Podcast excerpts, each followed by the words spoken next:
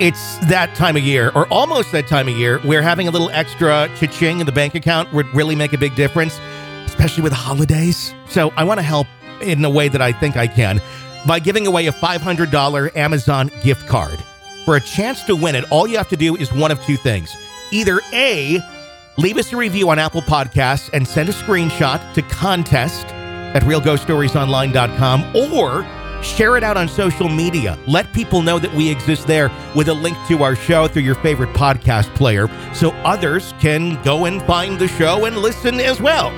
One of two ways. Send me a screenshot of either and you'll be entered to win. All you got to do is send it to contest@realghoststoriesonline.com. That's contest@realghoststoriesonline.com.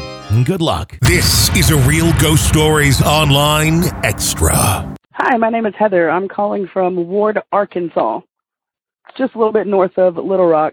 And I was calling to tell you my story because I recently happened upon you and Jenny's podcast on Spotify, and I was just completely blown away. I'm upset that I never knew about it before.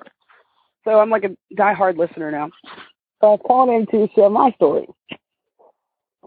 My partner and I and our two best friends decided to have a girls' weekend, and so we went to the Crescent Hotel in Eureka Springs, Arkansas. Absolutely beautiful.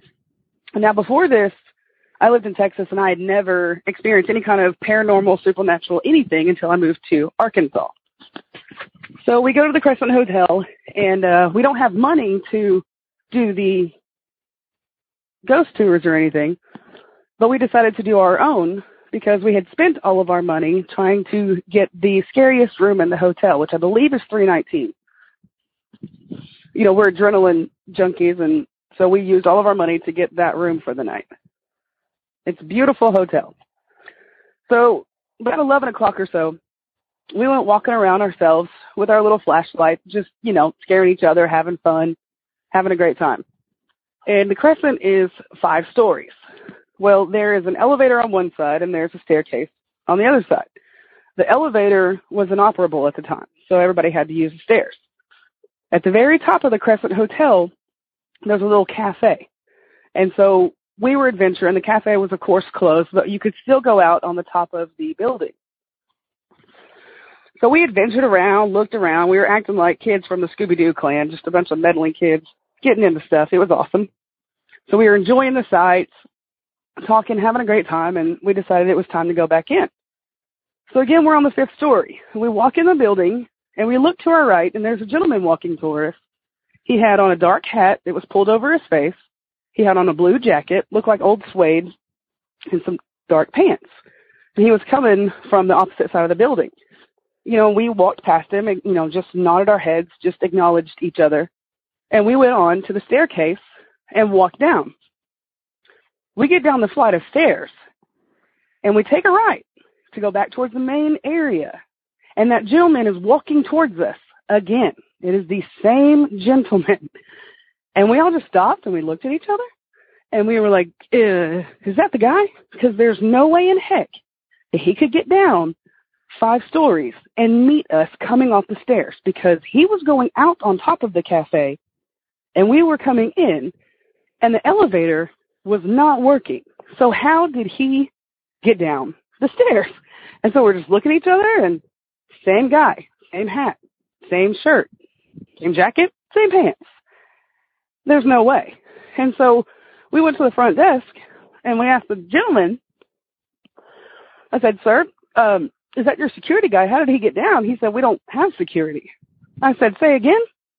He said, no, we don't. And we all just looked around at each other, and we were highly confused because we had just seen this man. And then it came at us like this was a person walking. This wasn't an apparition. This wasn't a see-through thing you see on the TVs. This was a person. And the guy actually told us that there had been sightings of this man, but nobody knew anything about him, knew his stories, or knew anything like that. And that was one of the most concrete paranormal type things of a ghost story that's ever happened to me. I have a couple since I've lived here in Arkansas. It's a different feel down here. And I've had a couple of other things happen that I could call in and tell you guys about, but I just had to share that because it completely blew our minds. Chills went through us, Everybody was looking at each other. We had no clue what was going on, but we knew that all four of us had seen that. So anyways, I hope you guys enjoyed the story because I still think about it quite often. If you want more real ghost stories and access to the world's largest audio archive of ghost stories, become an extra podcast person, an EPP. Sign up now at ghostpodcast.com or patreon.com/realghoststories. Hey, got a crazy family? Love hearing stories about crazy families? Then you need to check out our brand new podcast called My Crazy Family, available wherever you get podcasts. Just search My Crazy Family right now, press subscribe, and don't miss any brand new episodes of My Crazy Family. You can even share your stories if you so please. We'd love to hear them. My Crazy Family. Search and subscribe wherever you download podcasts.